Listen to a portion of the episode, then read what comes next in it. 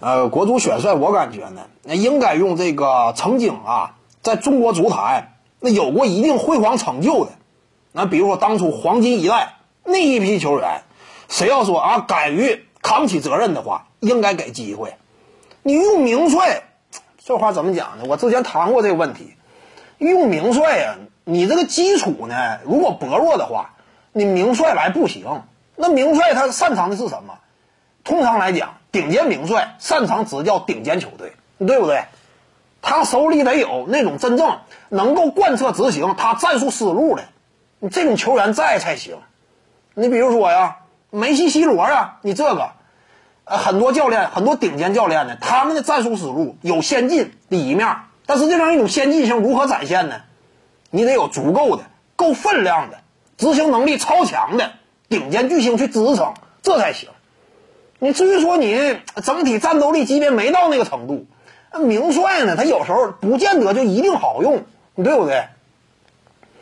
而且呢，对于国足来说，我感觉啊，你杨帅呀，他这个话语权的分量有限，他不见得说真正能够调动起球员的积极性。因为我们也清楚，当下呀，俱乐部啊和国家队两者之间呢，你这个啊场上表现呢如何如何的，他这玩意儿呢，你这个。长帅印的这个主教练，他得绝对具有分量，周围人得服他，愿意为他卖命，愿意为他付出全力，你这才行。所以我感觉呢，当初黄金一代啊，曾经叱咤赛场的，尤其比如说零二年在世界杯之上露过脸的那一干球员呢，谁要说站出来，愿意承担责任，我感觉应该给机会，应该给机会。这个可能说达到的战斗力层次呢？因为球队往往就是这样，真要说所有人向着一个方向使劲的话，拧合成一股绳，那这有时候呢，迸发出的战斗力啊，比你什么更科学先进的体系呀之类的，那可能说还要更强。这就是凝聚力在职业赛场之上啊，在这个世界足坛当中，